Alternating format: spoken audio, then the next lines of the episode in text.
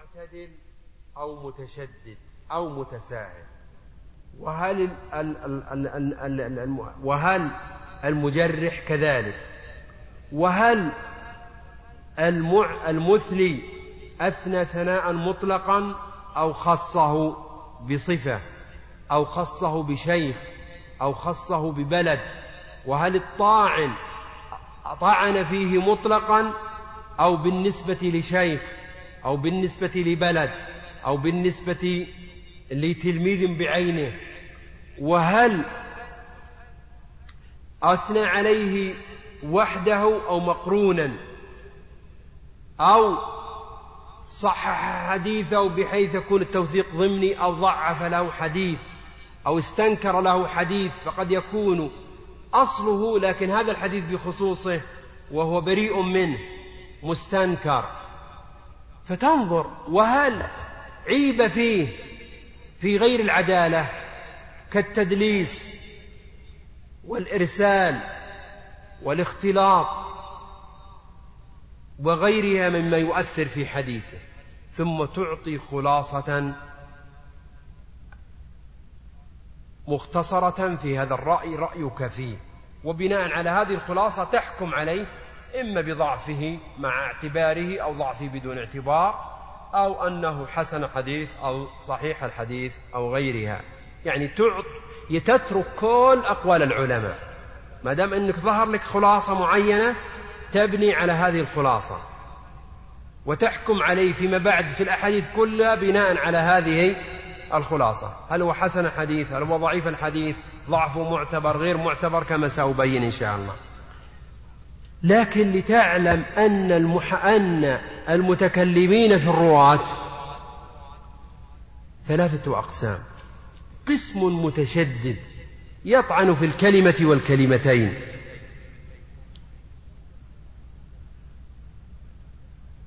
مثاله مثال المتشددين أبو حاتم الرازي وابن القطان الفاسي وقسم متساهل كالترمذي والحاكم وابن حبان في التوثيق فقط وهو متشدد في الجرح. والدرقطني أحيانا.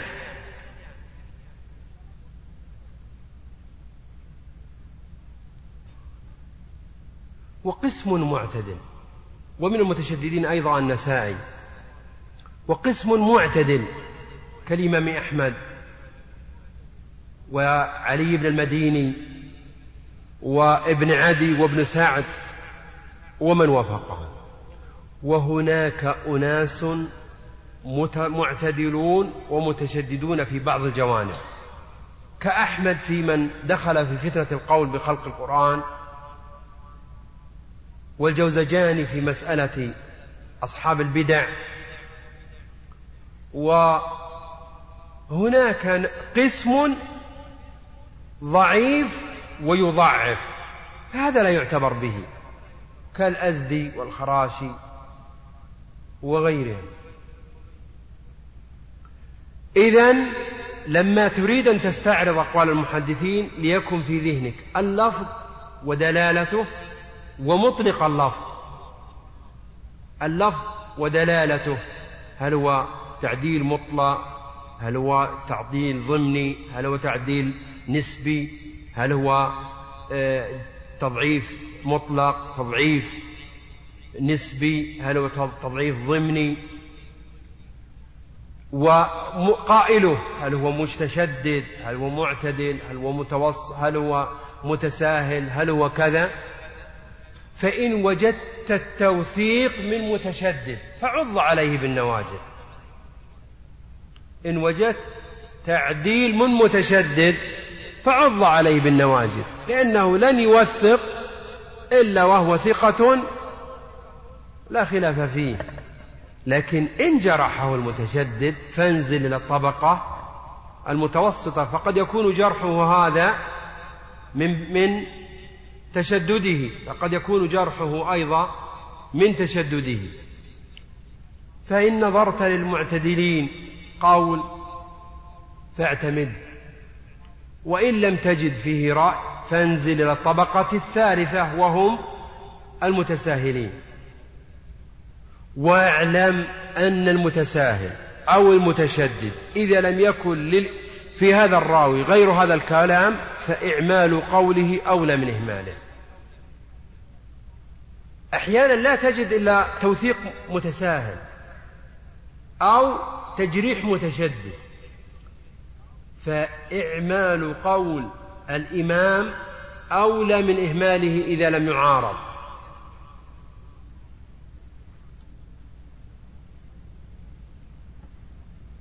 ثم تنظر إلى صيغ الأداء. هل صرح بالسماع أو لا؟ فإن لم يصرح بالسماع ننظر هل هو مدلس أو مرسل. فإن كان مدلس فننظر هل هو من الطبقة الأولى أو الثانية فنقبله أو الثالثة فنتوقف فيها أو الرابعة فنردها وكذا الخامسة. وإن كان يرسل ننظر هل سمع من هذا الشيخ الذي في السند فإنه لا يضر إرساله. وإن لم يسمع منه فإنه يرسل. لماذا؟ لأن المرسل إذا لم يوصم بالتدليس فإنه يروي عمن لم يعاصره أو لم يسمع منه. وأما الذي سمع منه فإنه لا ي... لا كل أحاديثه عنه محمولة على السماع. ما لم يوصف ما لم يوصف بالتدليس. كل رواياته محمولة عنه بالسماع محمولة على السماع. ثم بعد أن ننظر بعد هذا نقول حكم إسناده كذا لكن يبقى المتن. ننظر للشذوذ والعلة ننظر للشذوذ والعلة. ولذلك تجد كثيرا من العلماء يقول إسناد كذا. لماذا؟ لأن الحكم على الإسناد أسهل من الحكم على المتن. لأن الحكم على المتن يحتاج إلى الإسناد أيضا. إضافة للإسناد عرضه على القواعد وعلى الأدلة الأخرى والروايات الواردة في الباب وكذا. هل في شذوذ؟ وهل فيه علة قادحة؟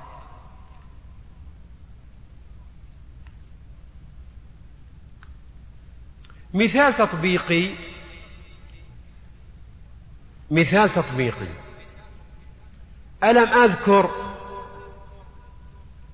أن الحديث الذي معنا بالأمس ممن رواه عبد الرزاق أنا أريد الآن بذكر ليش أنا اخترت هالرواية رواه في المصنف المجلد الأول صفحة 452 حديث رقم 2005 أليس كذلك؟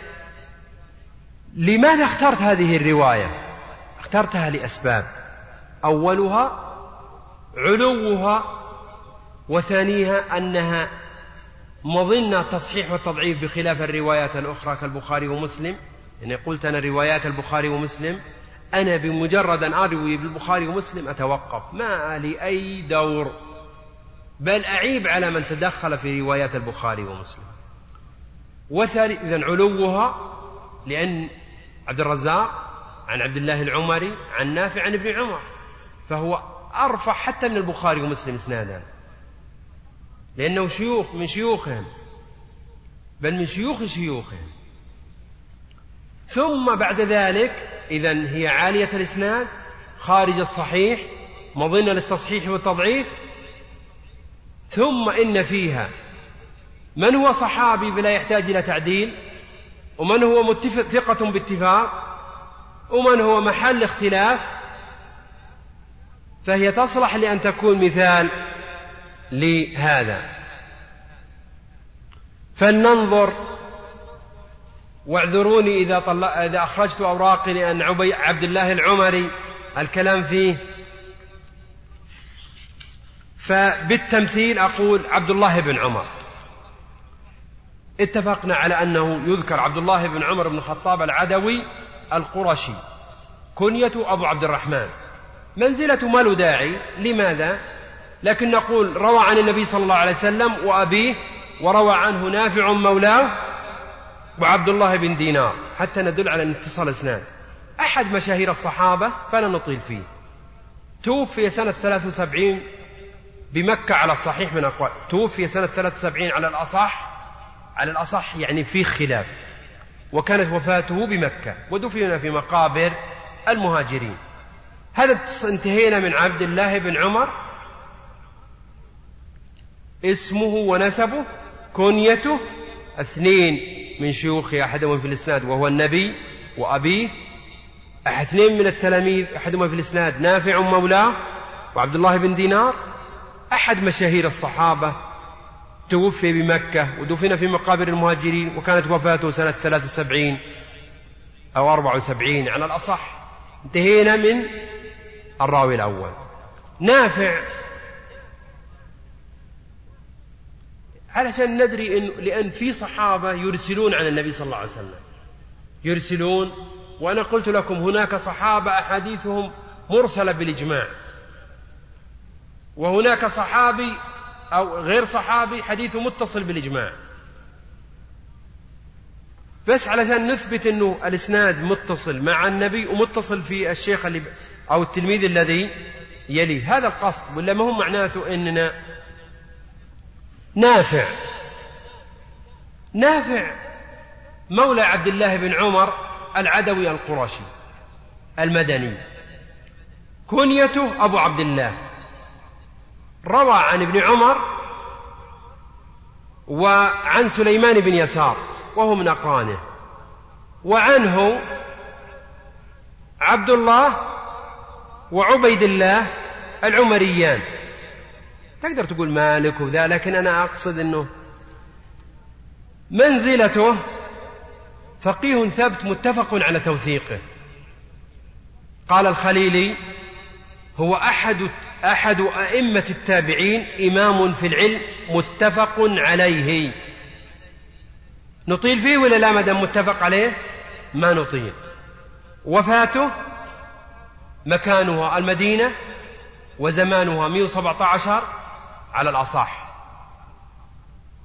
مكانها المدينة وزمانها 117 على الأصح. إذا يصلح مثال متفق عليه ولا لا؟ يصلح. مصيبتنا في الأخير. عبد الله العمري وأنا ترى قصدت هذا الكلام. قصدته حتى يعني يكون التمثيل واقعي. عبد الله اسمه كنيته اثنين من شيوخه أحدهما في الإسناد اثنين من تلاميذه أحدهم في الإسناد منزلته وفاته مكانها وزمانها ثم الخلاصة في, مك في منزلته وما منزلة حديثه عموما وما منزلة هذا الحديث خصوصا ثم اسمه ونسبه بما يميزه عبد الله بن عمر بن حفص بن عاصم بن عمر بن الخطاب العدوي القرشي. عبد الله بن عمر بن حفص بن عاصم بن عمر بن الخطاب العدوي القرشي. كنيته أبو عبد الرحمن. حدث عن نافع وعن أخيه عبيد الله وعنه عبد الرزاق والليث بن سعد. وعنه عبد الرزاق لأن الحديث في المصنف والليث بن سعد منزلته اختلف فيه. أقوال المثنين عليه لأن كلمة المثنين أعم من كونها توثيقا. المثنين عليه وهذه لا تكتب في في الورق. إنما من خلال الجرد أنت كما قلت تستخلص ورقة خارجية ثم تصوغ بطريقتك الخاصة. ننظر أقوال المثنين أولا ثم أقوال المضعفين ثانيا ثم نعطي وفاته ومكانها زمانا ومكانا ثم نوفق بين هذه الأقوال إن شاء الله سبحانه وتعالى. قال عنه ابن معين لا بأس به يكتب حديثه. قيل له كيف حاله في نافع؟ قال صالح ثقة. وقال مرة سويلح وقال أحمد صالح قد روي عنه لا بأس به لكن ليس مثل أخيه عبيد الله. وقال مرة كان رجلا صالحا كان يسأل عن الحديث في حياة أخيه عبيد الله فيقول أما وأبو عثمان حي فلا. وقال مرة كان يزيد في الأسانيد ويخالف وكان رجلا صالحا. وقال العجلي لا بأس به. وقال الخليلي ثقة غير أن الحفاظ لم يرضوا حديثه ولم يخرج له في الصحيحين. يقصد محتجا به وإلا فقد أخرج له مسلم متابعة. وقال ابن عدي بعد أن أورده في في في الكامل في الضعفاء وأورد بعض أحاديثه قال خلاصة كلامه فيه له حديث صالح. وأرى وأروى من رأيت يروي عنه ابن وهب ووكيع وغيرهما من ثقات المسلمين وهو لا بأس به في رواياته وإنما قالوا عنه لا يلتحق أو لا يلحق بأخيه عبيد الله وإلا فهو في نفسه صدوق لا بأس به. وروى له يعقوب بن شيبة في مسنده حديثا وقال هذا حديث حسن الإسناد. وقال في موضع آخر هو رجل صالح مذكور بالعلم والصلاح. وفي حديثه بعض الضعف والاضطراب ويزيد في الأسانيد كثيرا.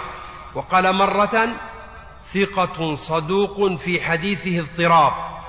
وقال الذهبي صدوق حسن الحديث. وقال مرة كان عالما عاملا خيرا حسن الحديث. وقال أخرى صدوق في حفظه شيء. وقال مرة حديثه يتردد فيه الناقد. أما إن توبع إن تابعه شيخ في روايته فذلك حسن قوي إن شاء الله. وذكره ابن شاهين في الثقات. هؤلاء المثنون عليه وأما المضاعفون. فقال النسائي وأبو أحمد الحاكم ليس بالقوي. وقال ابن المديني والنسائي مرة وابن معين ضعيف. وقال صالح جزرة لين مختلط الحديث. وقال المروزي ذكره أحمد فلم يرضه. وقال لين الحديث. وقال مرة هو كذا وكذا كأنه أي يضعفه أي الإمام أحمد. وقال البخاري ذاهب الحديث لا أروي عنه شيئا. وقال أبو حاتم يكتب حديثه ولا يحتج به. وقال ابن سعد كان كثير الحديث يستضعف. وقال ابن عمار لم يتركه أحد إلا يحيى بن سعيد وزعموا أنه أخذ كتب عبيد الله فرواها. وقال ابن حبان كان ممن غلب عليه الصلاح والعبادة حتى غفل عن حفظ الأخبار وجودة الحفظ للآثار فلما فحش غلطه استحق الترك. وقال ابن حجر ضعيف عابد وقال ابن حزم متفق على ضعفه. فما الخلاصة فيه؟ أو قبل أن أذكر الخلاصة فيه أقول وفاته كانت بالمدينة وكانت وفاته سنة أي وكانت وفاته سنة مئة وواحد وسبعين على الأصح. سنة مئة وواحد وسبعين على الأصح. خلاصة الكلام فيه. الملاحظ أنها اختلفت فيه أقوال النقاد حتى أن بعضهم اختلف فيه رأيه ك فأثنى عليه مرة وضعفه أخرى كأحمد وابن معين. ويظهر لي أن الرجل في نفسه صالح وهذا ما صرح به أحمد وابن معين وابن عدي. فيحمل كلام من أثنى عليه على صلاحه في نفسه.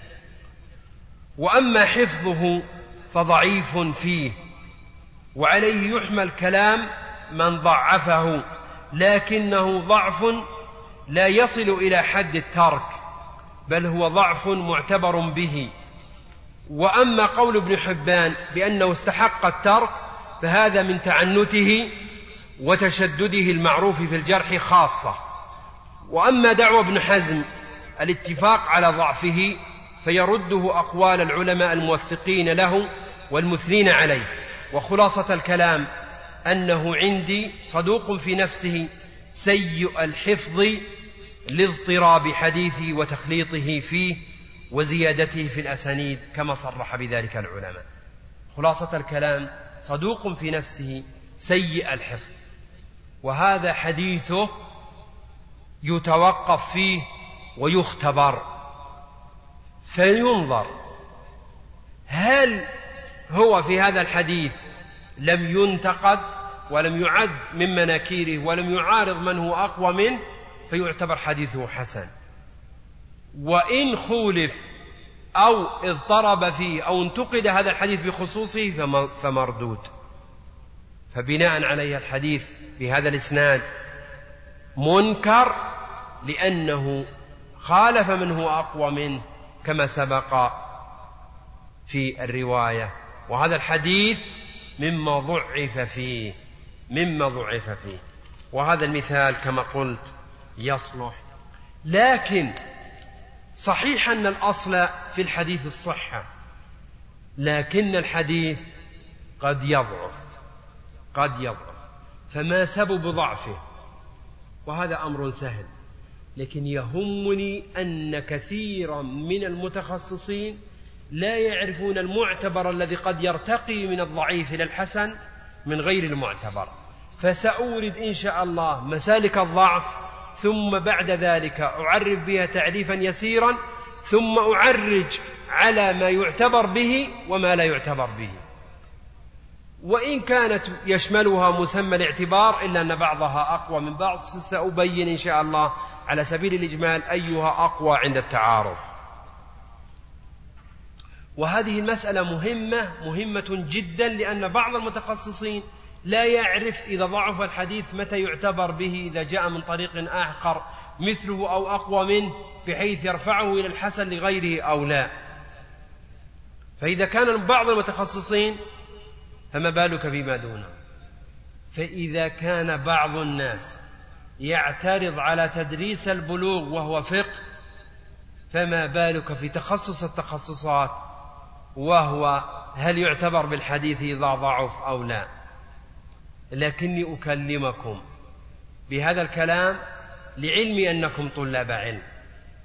ولولا أنكم طلاب علم فإنكم تعرفون أن هذا تخصصي الكلام في هذه المسألة. ولأن فيه تسجيل فقد يسمعه من هو متخصص.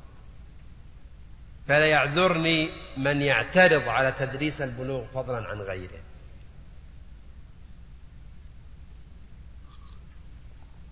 فأقول الأصل في الحديث أنه صحيح لكنه قد يحصل له ضعف كما هو الإنسان.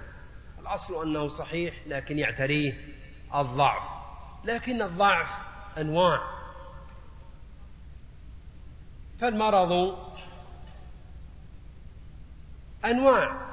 فهناك من مرضه لا يرجى برؤه وهناك من مرضه يلحقه بالصحيح وهذا أمر معتبر في الشريعة وفي غيرها وهذا أيضا الواقع يشاهد فكذلك في البدن هو يوجد في الحديث. ولكن هنا لابد أن أبين نقطة قل من يتنبه لها. لما يقول فلان أضعف من فلان أو فلان أوثق من فلان. لما يقولون فلان أوثق من فلان إياك أن تغتر بهذه العبارة. فتقول وثقه فلان. لا. وإنما هو توثيق نسبي وتضعيف نسبي. أي بالنسبة للرجل المقرون معه. وأنا أمثل للشباب. أقول لما أدخل غرفة العناية المركزة أجرني الله وإياكم منها. ثم أمر على عشرة لا أجد أحد منهم يرتد طرفه. ثم أجد قبل أن أخرج واحدا يحرك يده. أقول هذا أصحهم. ويمكن أني لا أخرج إلا وقد توفي. لكنه صحيح بالنسبة لمن لم أجد له طرف يطرف.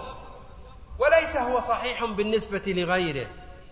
فمثل هذا لما يقولون أوثق من فلان يمكن اللي معه كذاب.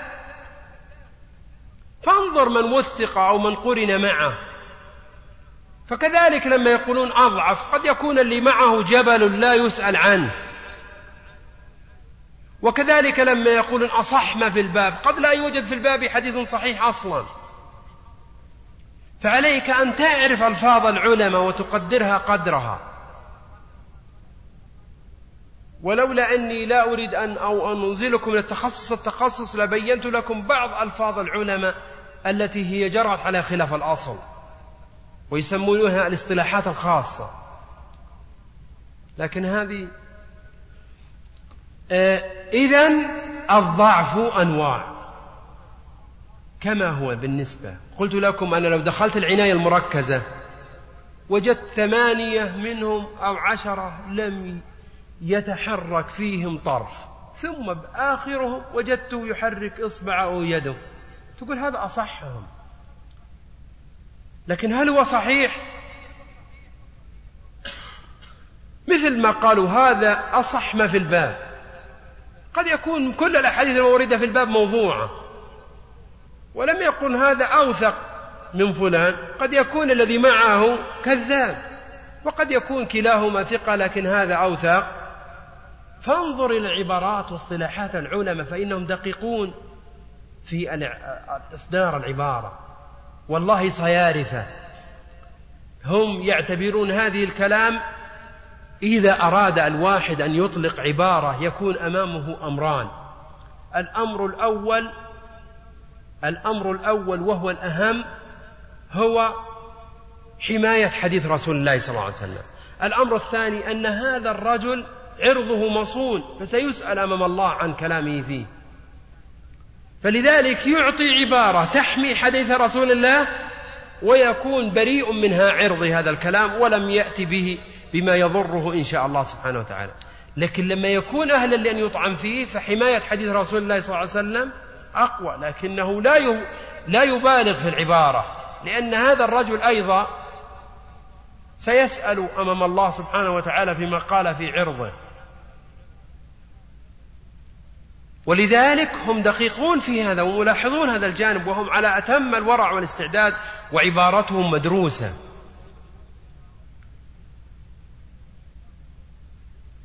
إذا يضعف لأحد أمرين إما سقط في السند أو طعن في الراوي يضعف لأحد سببين لأحد مسلكين إما سقط في السند وإما طعن في الراوي والسقط في السند نوعان. إما سقط ظاهر وإما سقط خفي والسقط الظاهر أحد أربعة أمور مرسل منقطع معضل معلق والسقط الخفي نوعان إما مرسل خفي وإما مدلس. السقط في السند نوعان سقط ظاهر جلي يعني السقط الظاهر الجلي يعني المحدث المتخصص ما إن يرى فلان وفلان في الإسناد إلا يعرف هذا ما لقي فلان. بمجرد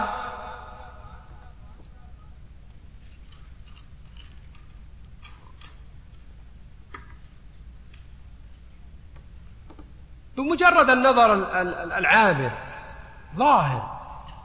ولكن الخفي لا. ظاهر العبارة في أول الأمر توحي أن فلانا سمع لكن بعد البحث ومعرفة الولادة, الولادة والوفاة ومعرفة اللقي الشيوخ وغيره يتضح أنه ما لقيه أو أن أو بعض المرات لقيه لكنه في هذا الحديث بخصوصه وهو المدلس لم يسمعه منه. إذا الظاهر هو الواضح الجلي الذي يعرف لأول وهلة من متخصص. وأما الخفي فهو الذي يحتاج إلى إمعان النظر والظاهر من العبارة أنه ظاهر العبارة أنه محمول على الاتصال. فالظاهر أربعة أنواع وسأبدأها بالترتيب. ابتداء إن شئتم من الوصول إلى من من من عند النبي صلى الله عليه وسلم فالمرسل فالمنقطع فالمعضل فالمعلق. وإن شئتم من المصنف وهي عكسها فهي المعلق. ثم المنقطع ثم المعضل ثم المرسل. لكن لقائل أن يقول ما المرسل؟ وما المنقطع؟ وما المعضل؟ وما المعلق؟ أما المرسل فهو الحديث المروي بإسناد متصل إلى التابع فيقول التابعي قال رسول الله صلى الله عليه وسلم. هو الحديث المروي بإسناد متصل إلى التابع فيقول فيه التابعي قال رسول الله صلى الله عليه وسلم. إذن الذي سقط منه آخره. الذي قال فيه التابعي قال رسول الله صلى الله عليه وسلم. منهم يقول ما سقط منه الصحابي لكن هذه العبارة عليها مداخل. وأما المنقطع فهو ما سقط من أثناء الإسناد. راو أو أكثر لا على سبيل التوالي لا على التوالي. ما سقط من وسط الإسناد من أثناء الإسناد راو أكثر لا على التوالي. لماذا؟ نقول وسط الإسناد حتى يخرج المعلق الذي في بدايته والمرسل الذي في آخره. راوي أو أكثر لا على التوالي حتى نخرج المعضل لأنه راويان على التوالي. إذا ما تعريف المنقطع هو ما سقط من أثناء الإسناد أثناءه حتى نترك طرفه الأول وهو المعلق وطرفه الأخير وهو المرسل راوي خلاص هذا يعني منقطع بلا شك. أو أكثر لكن بشرط أن يكون لا على التوالي حتى يخرج المعضل حتى يخرج المعضل. والمعضل ما سقط منه الراويان أو أكثر في أي موضع كان سواء في أوله في وسطه في آخره ولذلك قد يشارك المعلق وقد يفارق المعلق. وذلك المعلق إذا كان راوي سقط من أوله راويان فأكثر فإنه يمكن أن يسمى معلق لأنه من بداية الإسناد وممكن أن يسمى معضل لأن فيه راويين فيه راويان أو أكثر. المعلق هو ما سقط من مبدأ إسناده. والمبدأ يا جماعة هو الجهة التي تلي المصنف كالبخاري ومسلم مثلا. ما سقط من مبدأ إسناده. أيضا هو المقابل للمرسل. المقابل للمرسل. فالمرسل من طرف من من من مبدأ من من طرفه الآخر وهذا من طرفه راوي أو أكثر. راوي أو أكثر. وإن حذف جميع الإسناد. هذا بالنسبة هل تريدون أن أتكلم عن معلقات البخاري وصيغها وعددها ومن وصلها وما حكمها من حيث القبول أو الرد وصيغ ومعلقات مسلم ومن وصلها وما عددها وما هي؟ ومن وما حكمها من حيث القبول أو الرد لكن أتصور أنه يأخذ جزء من وقتنا وأنا بديت أحسن فيه. المرسل الخفي. هذا يا جماعة ترى ابن الصلاح نفسه وهو أخص المتخصصين لم يعرفه بدقة. لما؟ لأنه تجاذبه طرفان. أحدهما يجره إلى المرسل الظاهر والآخر يجره إلى التدليس. تجاذبه طرفان. أحدهما يجره إلى المرسل الظاهر والآخر يجره إلى التدليس. ولذلك تردد بين الأمرين. فما المرسل؟ هو رواية الراوي عمن عاصره ولم يلقه أو ولم يسمع منه. رواية الراوي عمن عاصره ولم يسمع منه. فمعاصرته تقربه إلى التدليس لأنه معاش في وقت واحد. ولم يسمع منه تقربه إلى الإرسال. ولم يسمع منه تقربه إلى الإرسال. رواية الراوي عمن عاصره قد يكون في بلد واحد. عاش في بلد واحد عاش في وقت واحد لكنه لم يسمع منه. فكونه عاصر كونه في بلده تقرب ولكن لم يسمع منه تقرب إلى هذا. فهو مرحلة بين المرحلتين. وأما التدليس فهو رواية الراوي. ترى التدليس ستة أنواع. تدليس إسناد وهو المراد عند الإطلاق وتدليس شيوخ وليس بمراد وليس فيه حذف وتدليس تسوية وهو شر أنواع التدليس وتدليس قطع وتدليس عطف وتدليس بلدان ستة أنواع. تدليس إسناد وهو المطلق وهو المشهور عند وهو المراد عند عند الإطلاق. تدليس شيوخ تدليس تسوية تدليس قاطع تدليس عطف تدليس بلدان. فالمراد به هنا تدليس الشيوخ. تريدون نتوسع في أنواع التدليس؟ فتدليس الشيوخ هو رواية الراوي عمن سمع منه ما لم يسمع منه بلفظ محتمل كقال وعن. رواية الراوي عمن سمع منه ما لم يسمع منه بلفظ محتمل كقال وعن. يعني أن هذا شيخ هذا سمع منه حديث كثيرة لكن في هذا الحديث بخصوصه لم يسمع منه. ولأنه هو ما هو بكذاب ولم يسمع منه ما يقول سمعت يقول عن فلان قال فلان أن فلان. بلفظ محتمل. لأنه لو قال سمعت واتذبت أنه ما سمع صار كذاب. فهو رواية الراوي عمن سمع منه ما لم يسمع منه بلفظ محتمل كقال وعن. هذا هو التدليس. ولذلك في هذا الحديث سمعه من غيره. ولذلك بينه وبين شيخه المعروف في هذا الحديث بخصوصه واسطة. ولذلك سمي انقطاع. سقط في السند. سقط في السند. لكنه خفي.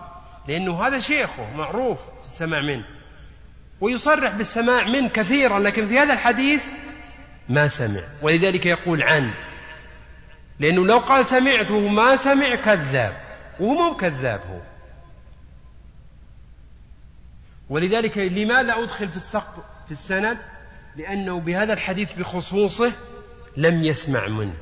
وهو شيخه المعروف ولذلك لم يصرح بالسماع. ولذا ينبغي أن يعرف أن المدلس يختلف باختلاف الطبقة ويختلف بصورة الصيغة الأداء. هل يقول سمعت؟ فإذا سمع لا تنظر إلى تدليسه. خلاص. هو مو كذاب. إذا قال سمعت أو حدثنا أو أخبرنا أو حد أو حدثني أو أخبرني خلاص. خذ الحديث.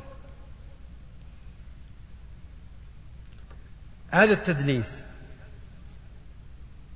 لقائل أن يقول هذه الأنواع معتبرة أو غير معتبرة.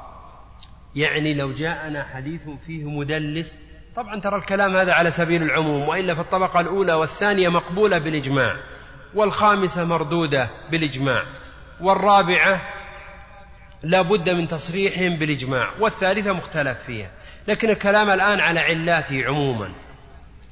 الحقيقة أن كل أنواع السقط في السند معتبر بها.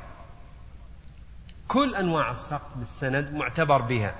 يعني أنه لو جاء مثله أو أقوى منه مع اختلاف المخرج فإنه يرفع به الحديث إلى حسن لغيره سواء كان مرسل أو منقطع أو معضل أو معلق أو مرسل خفي أو مدلس.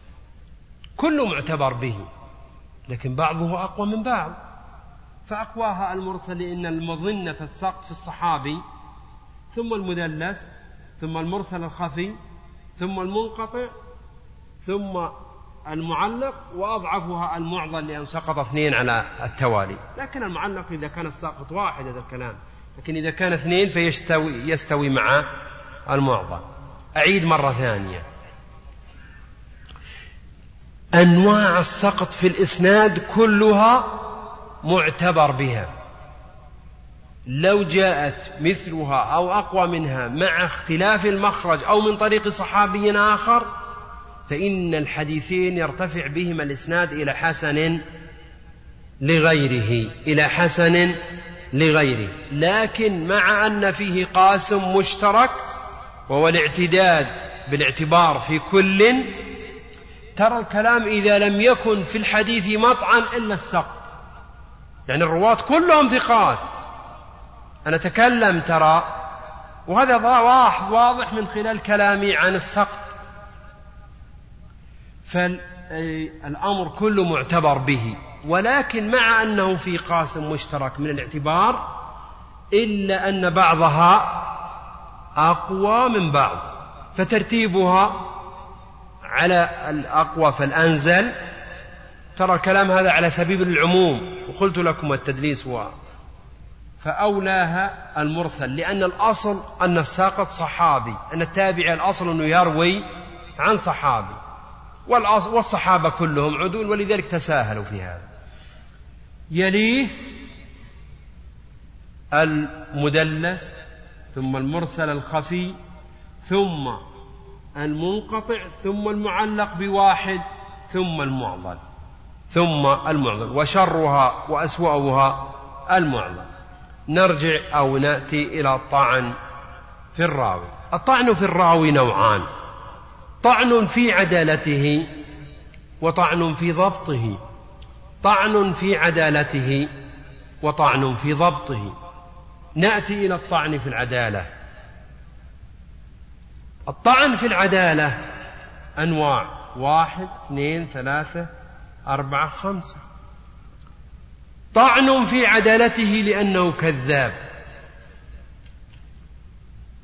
والكذب تعرفونه؟ الإخبار عن الشيء على خلاف حقيقته. الإخبار عن الشيء على خلاف حقيقته. ولكن هنا جزئية مفيدة في دراسة الأسانيد بالنسبة للكذاب. أهل قريش نفسها تطلق الكذب على الإخبار عن الشيء على خلاف حقيقته وإن كان من غير تعمد. ولذا الرسول يقول من كذب علي متعمدا. فإذا رأيت قرشي يتهم قرشي بأنه كذاب فاعلم أنه خطأ. فقد تجد مثلا من يتهم بالكذب وهو ثقة. لكنه المراد به في هذه المسألة أنه أخطأ أخبر على خلاف الحقيقة ولم يتعمد ولذا يقول ابن عباس يقول ابن عمر لنافع لا تكذب علي كما كان يكذب عكرمة على ابن عباس. أي لا تخطئ في حقي. ولذا يقول ابن عباس كما في صحيح مسلم كذب نوفل البكالي أي أنه أخطأ. ولذا أيضا بعض الصحابة يقولون كذب فلان. من الصحابة. أي أنهم أخطأوا. فالكذب عند قريش خاصة هو الإخبار عن الشيء على خلاف حقيقته وإن كان من دون تعمد. وهذا لا يضر إلا فيما أخطئ فيه. فلذلك رواية عكرمة في البخاري. وإن زهد فيه مسلم لكن روايته في البخاري. مع العلم أن بن عمر يقول لنافع لا تكذب علي كما كذب كما كان عكرمة يكذب أي لا تخطئ في حقي. إذا هذا يعني وهذه يعني تنفع عندما لما تسمع فلان بأنه كذاب. مستحيل تسمع فلان كذاب وواحد يقول ثقة. إذا كان على معناته أنه أخبر مع تعمد. فأقوال العلماء متقاربة. ما في واحد يقول لك دجال الدجاج إلى واحد يقول إمام من الأئمة. أقوالهم متقاربة يعني. تشوفون حتى لما جينا بعبد الله العمري منهم من يقول صويلح ومنهم من يقول عابد ومنهم من يقول يعني ما رفعوه قالوا أعلم أهل زمانه. لا تجد أنه حتى لما حسنوا الظن فيه حسنوها في عبادته حسنوها في صلاحه. فيستحي أن تقول هذا كذاب ولا يقول لك أصلح الناس. إذا كانوا يعرفون واقعه أما من خفي عليه فأمر آخر. إذا التنبيه على الكذب هو الإخبار عن الشيء على خلافة حقيقته مع التعمد خلافا لقريش خلافا لقريش. هذا حديث يسمى موضوع مختلق ومفترى. ومكذوب على النبي صلى الله عليه وسلم. اتهامه بالكذب. متى يتهم في الكذب؟ يتهم الراوي في في الكذب في حالتين. يتهم الراوي في الكذب في حالتين. الحالة الأولى أن يكون ثبت كذبه في حديث الناس وإن لم يكذب في حديث رسول الله صلى الله عليه وسلم. فهم الآن أصبحوا يتخوفون منه. لماذا يتخوفون. لأن كذبه ما دام الكذب عنده موجود فقد يتجرأ على رسول الله صلى الله عليه وسلم. لماذا لا يقولون بأنه كذب ويقتصرون على الاتهام؟ لأن الإنسان الفاسق قد يتساهل في الكذب في الكلام العام لكن لما يأتي الرسول يتوقف لأنه فيه تحليل وتح... لأن فيه تشريع ليس كغيره لأن الرسول صلى الله عليه وسلم يقول لا تكذبوا علي فإن كذبا علي ليس ككذبا على غيري ومن كذب علي فليتبوأ مقعده من النار. وهذا لا يحصل على في الكذب على غيره. صحيح أنه جريمة صحيح أنه كبيرة لكن لا يحصل أن يقال تبوأ مقعده من النار لأن كلام الرسول تشريع. ولذلك بعض الناس قد كما قلت يوجد تساهل في كلامه العام يعطيك لكن لما يجي الكلام على الرسول يتوقف. ولذلك جعلوا كذبه في كلام الناس مظنة يتهم.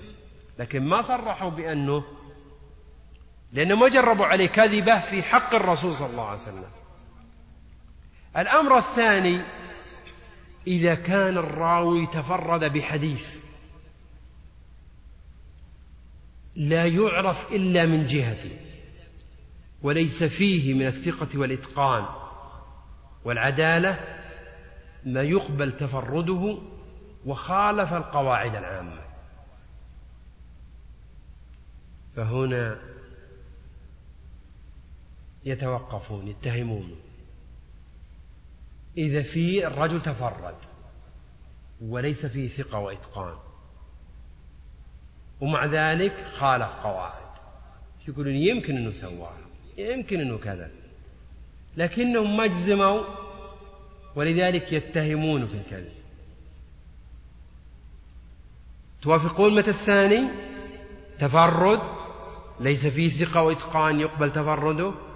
أيضا حديث المتن نفسه فيه مخالفات. يقولون متهم بالكذب. متهم بالكذب. في علامات أوامر. الحديث متروك. يسمى الحديث متروك. فسقه متى يفسق الرجل؟ يفسق الرجل في حالتين. إما أن يكون مصرا على صغيرة أو فعل كبيرة ولم يتب ولم يتب منها هذا الفاسق. حديثه يسمى منكر عند من لم يشترط المعارضة أو المخالفة. جهالته. الجهالة نوعان.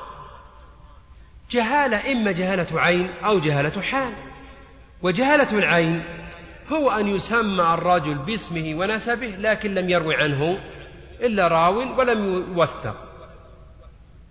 جهالة حال عينه بأن يروي عنه ينفرد راوي بالرواية عنه ويذكر اسمه ونسبه لكن يتوفر فيه شرطان بعد ذكر اسمه ونسبه. الأول تفرد راوي معين عنه ولم يحصل له توثيق من إمام. فهذا يسمى مجهول العين. الثاني مجهول الحال وهو من روى عنه من ذكر اسمه ونسبه وروى عنه راويان ولم يحصل له توثيق. واعلموا أن هناك قواعد يعني اصطلاحات خاصة في الجهالة.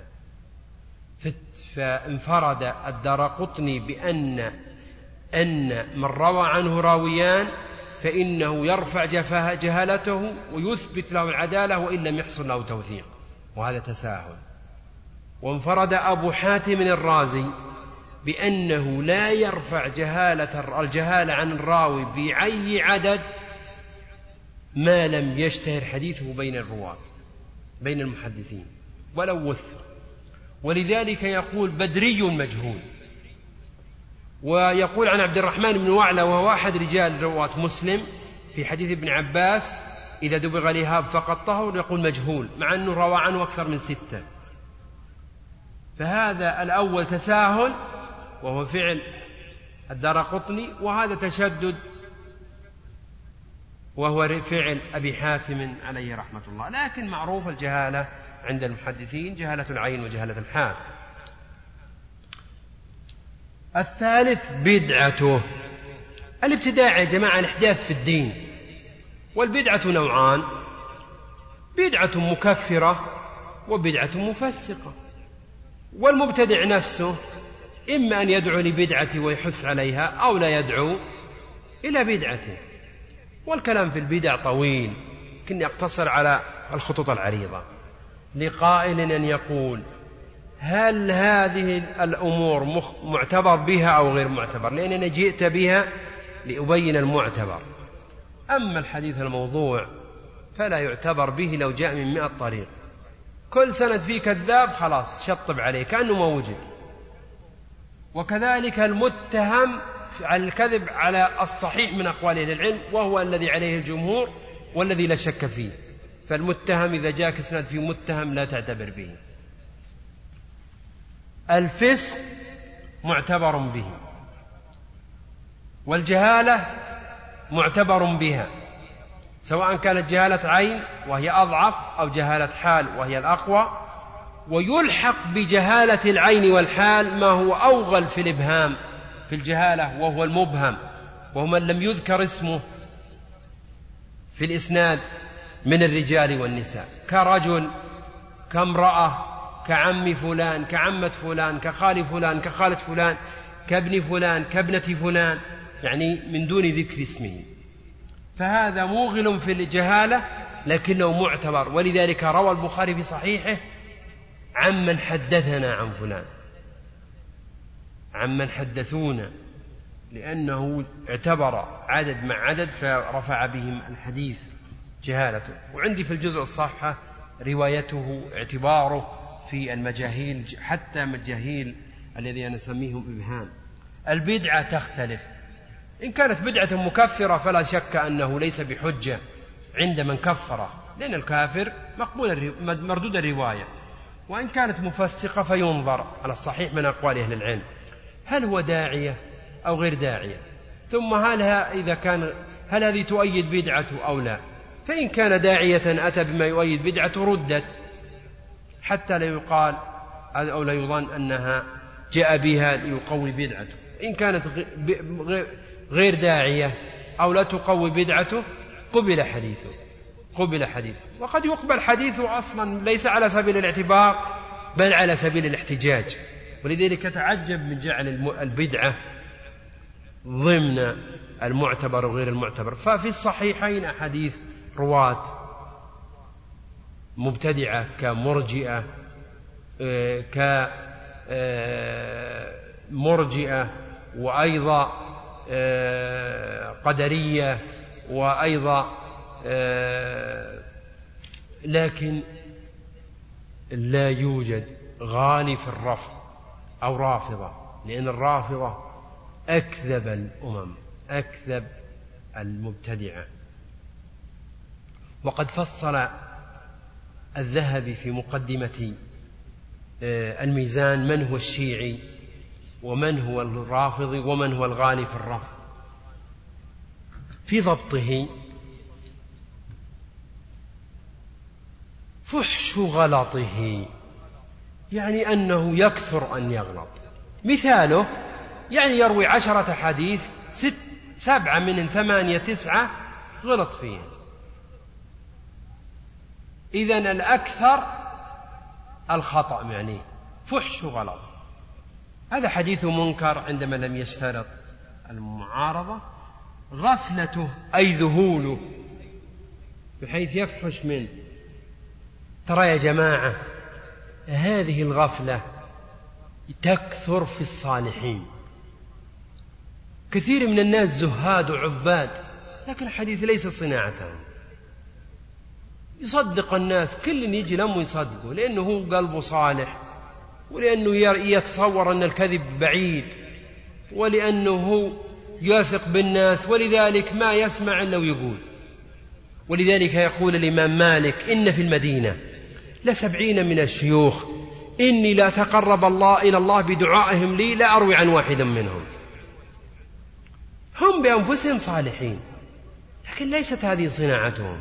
كما ذكرنا عبد الله العمري يقول غلب عليه صلاحه وليس هذا صناعته ولذلك كثر منه فاستحق الترك يقول ابن حبان. هو صالح بنفسه. إذا غفلة تحت قد تأتي قد تأتي من صلاحه وصلاح سريرته وأن الحديث ليس صناعته وللأسف الشديد أيضا قد يوجد كذاب حافظ. كسليمان الشاذكوني. حافظ. لكن متهم بالكذب. حافظ. يعني يروي لك مئات عش مئات أو بالأصح أكثر من مئة ألف حديث. ولكن متهم بالكذب. واحد لو دعا لو حلف لو أقسم على الله لأبر لكن ليست الحديث صناعته. ويجيبه لك وهمه. يعني أنه في الأصل هذا الوهم من خصائص الرواة الثقات. الوهم من خصائص الرواة الثقات. يعني الأصل أن حديثه مقبول لكن في هذا الحديث وهم. بخلاف الأول ولذلك حديثه معل. والعلة أمر قادح خفي الأصل السلامة منها. لأنها من مزايا أو من خصائص الرواة الثقات. مخالفة للثقات وهذه المخالفة نوعان. إما أن يكون مع قبول روايته في الأصل فهذا شاذ وإما مع ضعفها فيكون منكر. سوء حفظه بحيث يكون عنده غلط لكن الأقل أنه يخطئ. يعني روى عشرة حديث أخطأ في ثلاثة أخطأ في أربعة والأكثر أنه يأتي بها على الصحة. الأكثر أنه يأتي بها على الصحة. أيها المعتبر أما الوهم والمخالفة فلا يعتبر بهم.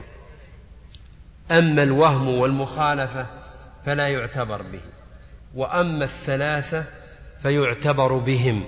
وأما الثلاثة فحش غلطه وغفلته وسوء حفظه فيعتبر بهم وبعضهم أقوى من بعض. فسوء الحفظ أقوى من الغفلة والغفلة أقوى من فحش الغلط. وبناء عليه اتضح من يقبل حديثه ومن يرد. والله أعلم وصلى الله وسلم على نبينا إذا لأحد سؤال استفسار توضيح تعقيب توجيه استدراك ملاحظة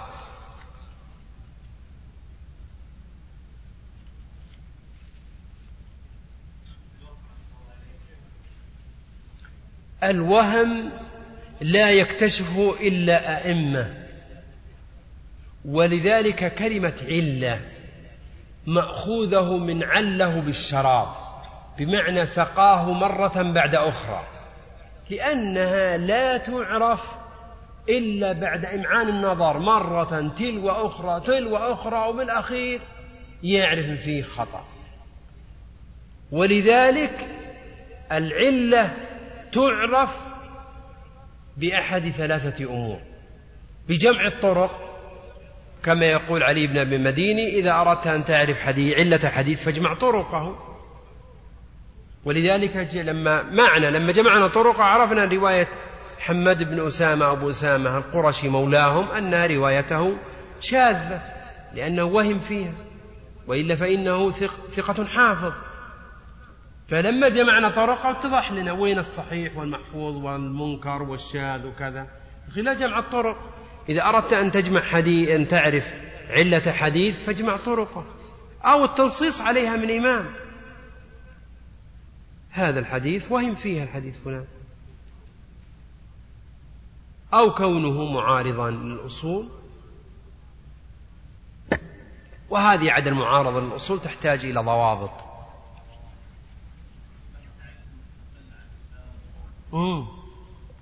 عل الأصل في العلة معناته أمر قادح خفي الأصل السلامة منه. هذا معناته أمر قادح خفي الأصل السلامة منه.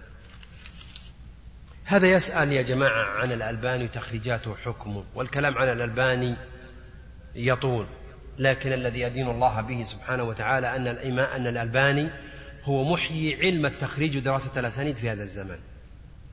هو محيي علم التخريج ودراسة الأسانيد في هذا الزمان.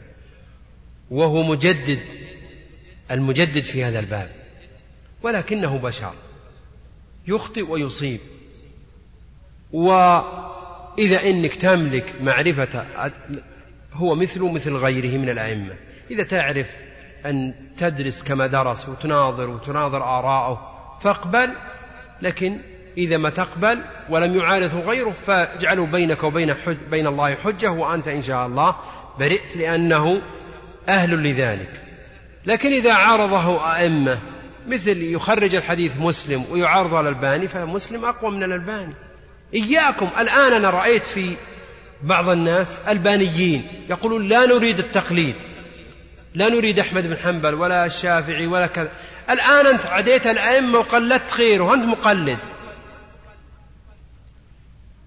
إذا كان عندك التقليد فقلد الأئمة الكبار. والألباني أقول إمام حجة في هذا بل محيي علم التخريج ودراسة الأسانيد في هذا الزمن. ولكنه بشر. إذا أنك ظهر لك خطأ فاترك. إذا أنه عارض من هو أقوى منه فاتركه. إذا ما ظهر لك شيء فالأصل أنه مقبول إلا إذا كنت أهل لأن تتابع. هذا بالنسبة لحديثه. وأما فقهه فإنه في الفقه أقل بمراحل من حديثه. ولذلك عليك بالفقهاء في هذا الجانب وما لم يعارض غيره فهو إمام فيه. هذا الذي يدين الله به وهو عندي عندي وأنا أصلا لست أهلا أن أتكلم فيه لولا أني أقحمت فيه عندي ملء السمع والبصر.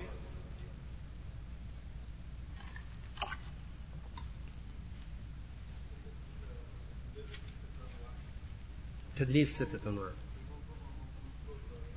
اترك. يا جماعة نتكلم عن من إنسان متخصص. فبعطوني أنا أتكلم بعد الاستقراء. وأنت تريد يؤلفون للمبتدئين.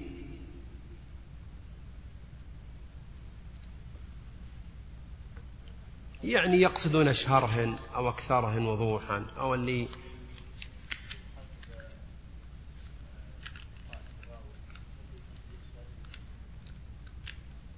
إذا شاذ يمكننا إذا خالف من هو أقوى منه. أقوى منه يا جماعة إما في الصفات أو في العدد. يعني ثقة خالف ثقة ثبت خالف ثقة حافظ. واحد ثقة خالف ثقتين.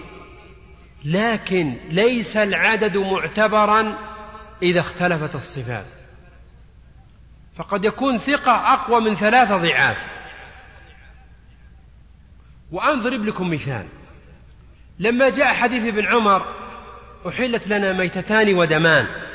أما الميتتان فالحوت والجراد وأما الدمان فالكبد والطحال. الحديث اختلف فيه رفعا ووقفا. فسليمان التيمي وقف على ابن عمر وثلاثة من أبناء زيد بن أسلم رفعوه عبد الرحمن وعبد الله وأسامة. هذا الثلاثة ضعاف. رجح الإمام أئمة رواية سليمان التيمي لأنه إمام من أو ثقة من رجال الجماعة. وهؤلاء ثلاثة ضعاف أبناء هذا الرجل وأعرف برواية عنه. فليس كل العدد مطلوب لكن عدد مع صفة لكن إما اختلاف قوة في الصفة أقوى في الصفة أو أقوى في العدد. لكن عندما يكون العدد مع قوة في الاعتبار في الصفة. وضربت لكم هذا المثال فالعلماء يقولون ومع أنهم يقولون إن الأصح في حديث عبد الله بن عمر أنه موقوف عليه لفظا إلا أنهم يقولون مرفوع حكما. لأنه مما لا يقال والحديث إذا كان يكون موقوف لفظا مرفوع حكما إذا توفر فيه شرطان. وهما إذا كان ليس للرأي فيه مجال وإذا كان الراوي لا يعرف بالرواية عن الأخذ عن أهل الكتاب. وعبد الله بن عمر لا يعرف عنه بخلاف عبد الله بن عمرو بن العاص. خلاص علماء سم. لا يلزم يا جماعة لا يلزم. فهناك فقيه لا يشق له بغبار لا يستطيع أن يصحح ويضعف وهناك محدث يحفظ الأسانيد والاختلاف لا يفقه أن يستخرج مسألة فيها. لكنه وجد من هذا وهذا. وجد من هو فقيه محدث ومن هو هذا وهذا لكن لا يتلازمان.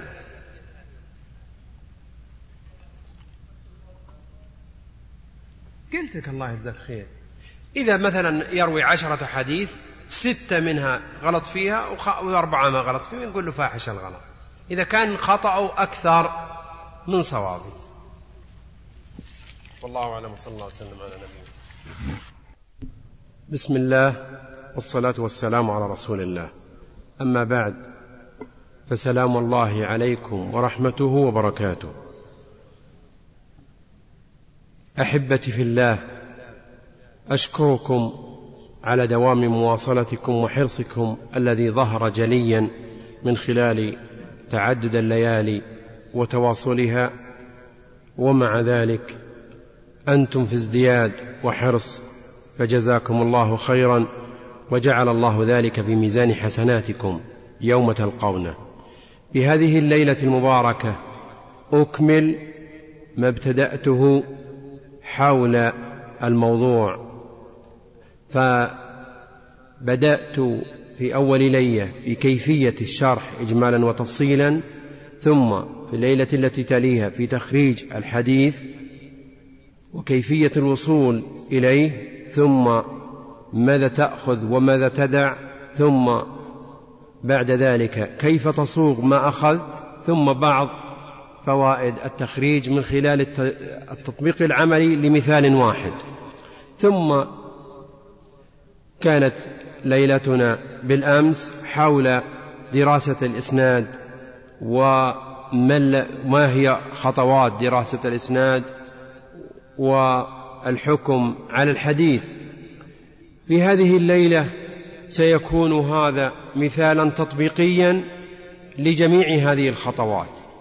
في الشرح اجمالا وتفصيلا ثم بعض ما يستنبط بعد أن أبين مفرداته وألفاظه أبين بعض ما يؤخذ منه من أحكام مبينا موضع الإجماع والخلاف فيه ثم بعد ذلك التخريج ثم بعد ذلك الحكم على الحديث إن شاء الله سبحانه وتعالى.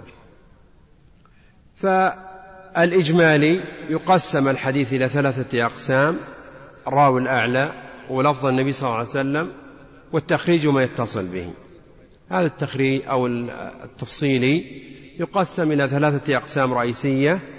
الراوي الأعلى وهو هنا الصحابي ثم لفظ رسول الله صلى الله عليه وسلم ثم التخريج وما يتصل به.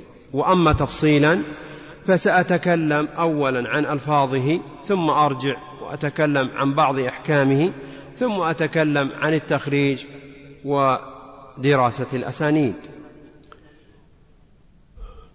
أما ألفاظه فلننظر إلى الراوي. عن حرف جر متعلق بمحذوف تقديره أروي عن فلان الذي هو عبد الله بن عمر.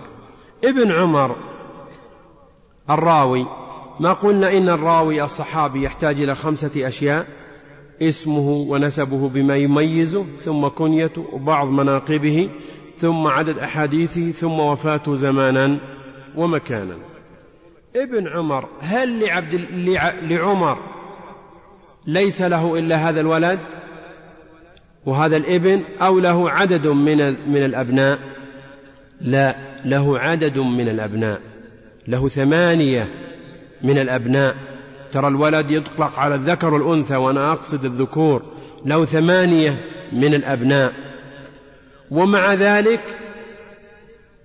تلاحظون أنه لم ينص على اسمه لشهرته لأنه إذا أطلق فإنه لا يراد به غيره وإذا يريد غيره فإنه ينص عليه.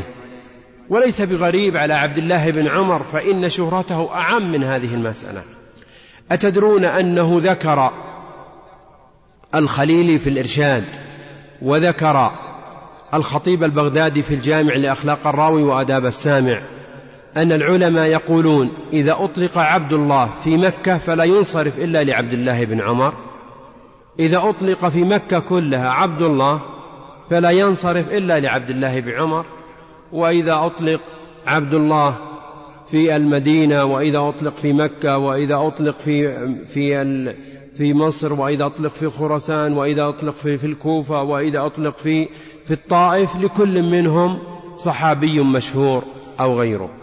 فإذا أطلق في الطائف فابن عباس وإذا أطلق في الكوفة فابن مسعود وإذا أطلق في مصر فعبد الله بن عمرو وإذا أطلق في خراسان فعبد الله بن المبارك وعلى هذا فإذا أطلق عبد الله فقط فالمراد. وإذ تفيد عند عندما يهمل في دراسة الأسانيد. إذا اسمه عبد الله بن عمر.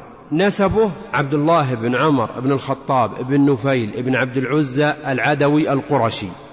اسمه عبد الله بن عمر بن الخطاب ابن نفيل بن عبد العزى العدوي القرشي. كنيته أبو عبد الرحمن. كنيته أبو عبد الرحمن. شيء من مناقبه أو فضائله. هذا الرجل مشهور.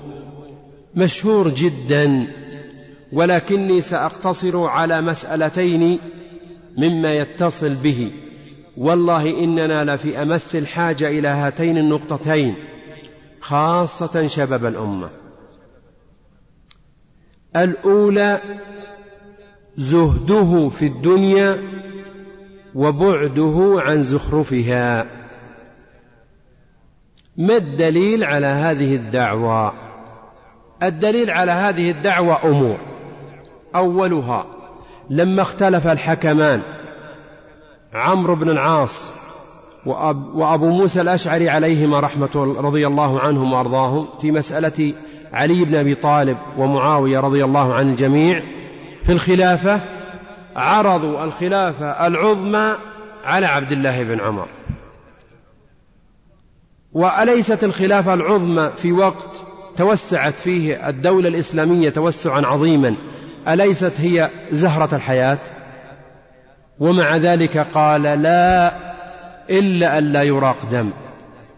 بمعنى كلامه إذا الأمة تجمع على محبتي وأكون سببا لجمع كلمتها فأضحي بمصلحتي لاجتماع الكلمة. وأما إذا كان لا فإني لا أريد الخلافة. فرجل يزهد في الخلافة العظمى ألا يدل على ذلك؟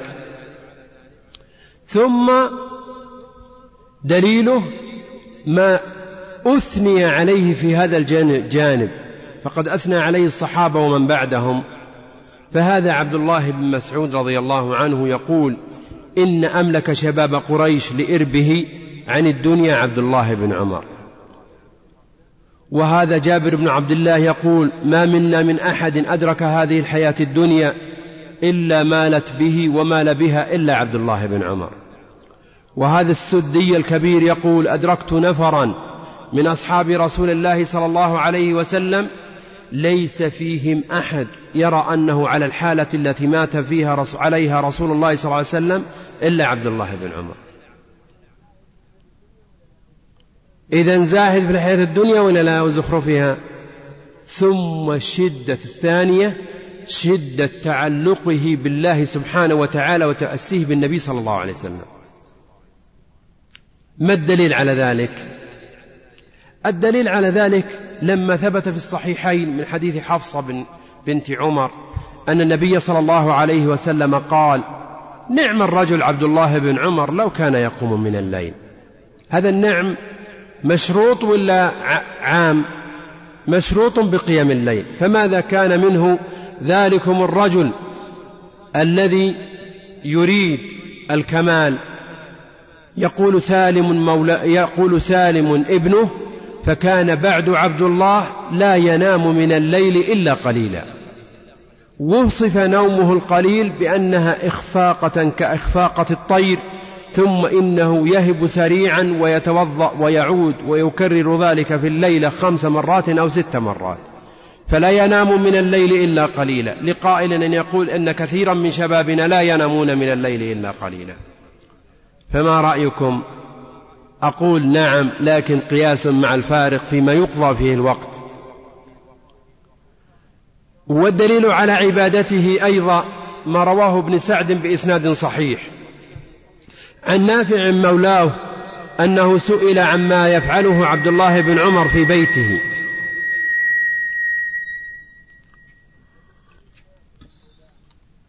لما سئل نافع مولاه كما في طبقات ابن سعد بإسناد صحيح. عما يفعل عبد الله بن عمر في بيته أي كي يقتدى به. قال الوضوء لكل صلاة والمصحف بينهما. الوضوء لكل صلاة والمصحف بينهما. والدليل على ذلك أنه عرض نفسه على النبي صلى الله عليه وسلم لينصر هذا الدين في, في بدر وأحد ورد لصغر سنه. والدليل على ذلك أيضا في تأسيه بالنبي صلى الله عليه وسلم أنه كان يحضر مجالس النبي صلى الله عليه وسلم فيعمل بما بما حضر بما حفظ ثم يسأل إذا غاب ويتحفظ ويعمل حتى إنه كان يقتدي به فيما لا فيما ليس بسنة فكان يحج كل يحج كل سنة وهذه سنن لكن كان يعرض ناقته في الموضع الذي كان يعرض فيها رسول الله صلى الله عليه وسلم اقتداء بالنبي صلى الله عليه وسلم. ولذا لاحظ العلماء فيه هذا الجانب فجعلوه مرجحا. والدليل على ذلك أن ابن القيم الجوزية لما أنه استعرض مسألة هل هل المسافر يفعل الرواتب عدا الفجر أو لا ونقل عن ابن عمر أنه لا يفعل ونقل عن أبي هريرة أنه يفعل. رجح في رواية ابن عمر لأنه أكثر اقتداء بالنبي صلى الله عليه وسلم. إذا ابن عمر له فضائله لكن نقتصر على هاتين لأننا في أمس الحاجة في في زهدنا في هذه الحياة الدنيا فوالله إن كثيرا من الناس ممن باع دينه بسبب أن يصل إلى شيء من زخرف هذه الحياة الفانية. وأن علاقتنا بالله سبحانه وتعالى فيها من الضعف ما الله به عليم. فهو أهل لأن يقتدى به. أما عدد أحاديثه فإنه من المكثرين. يقول السيوطي في ألفيته والمكثرون من رواية الأثر أبو هريرة يليه ابن عمر وأنس صديقة والبحر وجابر فاحفظ رعاك البر وأبو سعيد أعني به الخدري واختم بعبد الله وابن عمري. والمكثرون من رواية الأثر أبو هريرة يليه ابن عمر وأنس صديقة والبحر وجابر فاحفظ رعاك البر وأبو سعيد وأعني به الخدري واختم بعبد الله بن مسعود وابن عمري أي عبد الله بن عمرو بن العاص. بل إن أحاديثه روى أكثر من ألف حديث فهو من السبعة الذين رووا أكثر من ألف حديث عن رسول الله صلى الله عليه وسلم. سبع من الصحب فوق الألف قد نقلوا من الأحاديث عن المختار خير مضر. أبو هريرة سعد جابر أنس صدقة وابن عباس كذا ابن عمر. إذا هو من الذين رووا أكثر من ألف عن رسول الله صلى الله عليه وسلم. سبع من الصحب فوق الألف قد نقلوا من الأحاديث عن المختار خير مضر. أبو هريرة سعد جابر أنس صديقة وابن عباس كذا ابن عمر. إذا هو رأى أكثر من ألف. أما على سبيل التحديد فقد روى 2630 حديث أو ثلاثين أو روى ثلاثين وستمائة وألفين حديث. يجوز البداءة في الأكبر وبالأصغر ولكنه أفصح البداءة في الأصغر عند علماء اللغة. روى 2630 حديث وهذا كما قلت نسبي بالنسبة لمسند بقي بن مخلد الأندلسي.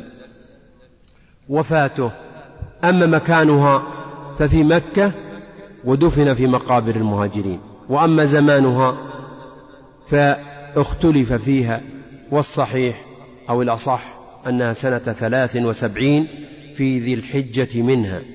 سنة ثلاث وسبعين في ذي الحجة منها. قيل أربع وسبعين قيل اثنين وسبعين قيل غير. لكن الأرجح أنها سنة ثلاث وسبعين. هذا ما يتصل بالراوي من حيث اسمه كنية بعض مناقبه عدد حديث وفاة زمانا ومكانا. رضي الله عنهما على ما يعود ضمير التثنية على عمر وابنه على عمر وابنه. لمجاز إعادة الضمير على عمر مع أنه لا رواية له لأن المسألة ترضي والصحابة أهل أن يترضى عنهم. رضي الله عنهم. تلاحظون أن الصحابة يخصون دائما بالترضي. أقول العلماء حرصوا على الترضي على أصحاب رسول الله صلى الله عليه وسلم تأسيا بالله سبحانه وتعالى في قوله تعالى لقد رضي الله عن المؤمنين إذ يبايعونك تحت الشجرة. وأما الرسول فيصلى عليه. إيه، أيضا استنادا لقول الله سبحانه وتعالى إن الله وملائكته يصلون على النبي. وأما ما عداهم فيترحم عليه. لكن هل يجوز أن يصلى على غير النبي صلى الله عليه وسلم؟ الصحيح أنه يجوز أن يصلى على غير النبي صلى الله عليه وسلم ما لم يتخذ شعارا.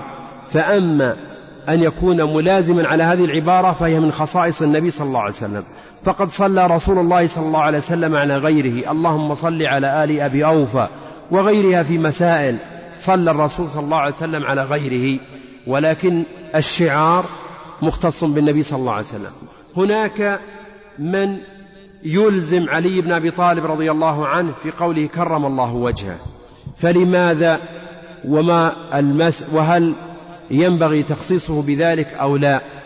أما سبب ملازمتهم لذكر كرم الله وجهه بعد علي بن أبي طالب فيعللونها بقولهم إن الله كرم وجهه عن السجود لصنم لأنه أسلم صغيرا ولم يسجد لصنم وهذا التأويل صحيح. لكن هل الأولى أن نخصه بهذه العبارة دون غيره من الصحابة؟ لا. لسببين. السبب الأول أن علي بن أبي طالب على وجه الخصوص محل إفراط أو تفريط. فلأجل ألا نشاكل من أفرط فيه من أهل البدع فإننا لا نخصه بعبارة. الأمر الثاني أن ما ما علل به الخبر ليس مختصا به. فهناك من الصحابة من لم يسجد لصنم ومع ذلك لم يخص بهذه العبارة مما يدل على أنها أنها خص بها نوع من الإفراط في حقه رضي الله عنه رضي الله عنه وأرضاه. فهناك من هو أعظم منه مكانة في الإسلام كأبي بكر وعمر وعثمان ومع ذلك الكل يترضى عنه. في فحقه علينا ككبار الصحابة لأنه من أعظمهم أن نجعله كهم. حتى لا يكون لا نشارك من أفرط في حقه رضي الله عنه وأرضاه. قال قال رسول الله صلى الله عليه وسلم تلاحظون ضعتها بين بين قوسين لأن هذه جملة اعتراضية دعائية. جملة اعتراضية هاتان جملتان دعائيتان اعتراضيتان. ولذلك وضعتهما بين صلاة الجماعة أفضل من صلاة الفذ بسبع وعشرين درجة. متفق عليه واللفظ لمسلم. الصلاة. الصلاة في اللغة الدعاء. عرفت بتعريفات متعددة لكن هذا أقربها. لأن الله سبحانه وتعالى قال وصل عليهم أي يدعو لهم. وفي الاصطلاح أقوال وأفعال مخصوصة مفتتحة بالتكبير مختتمة بالتسليم. صلاة الجماعة. الجماعة في اللغة العدد الكثير. العدد الكثير يقال لهم جماعة. وأيضا تطلق على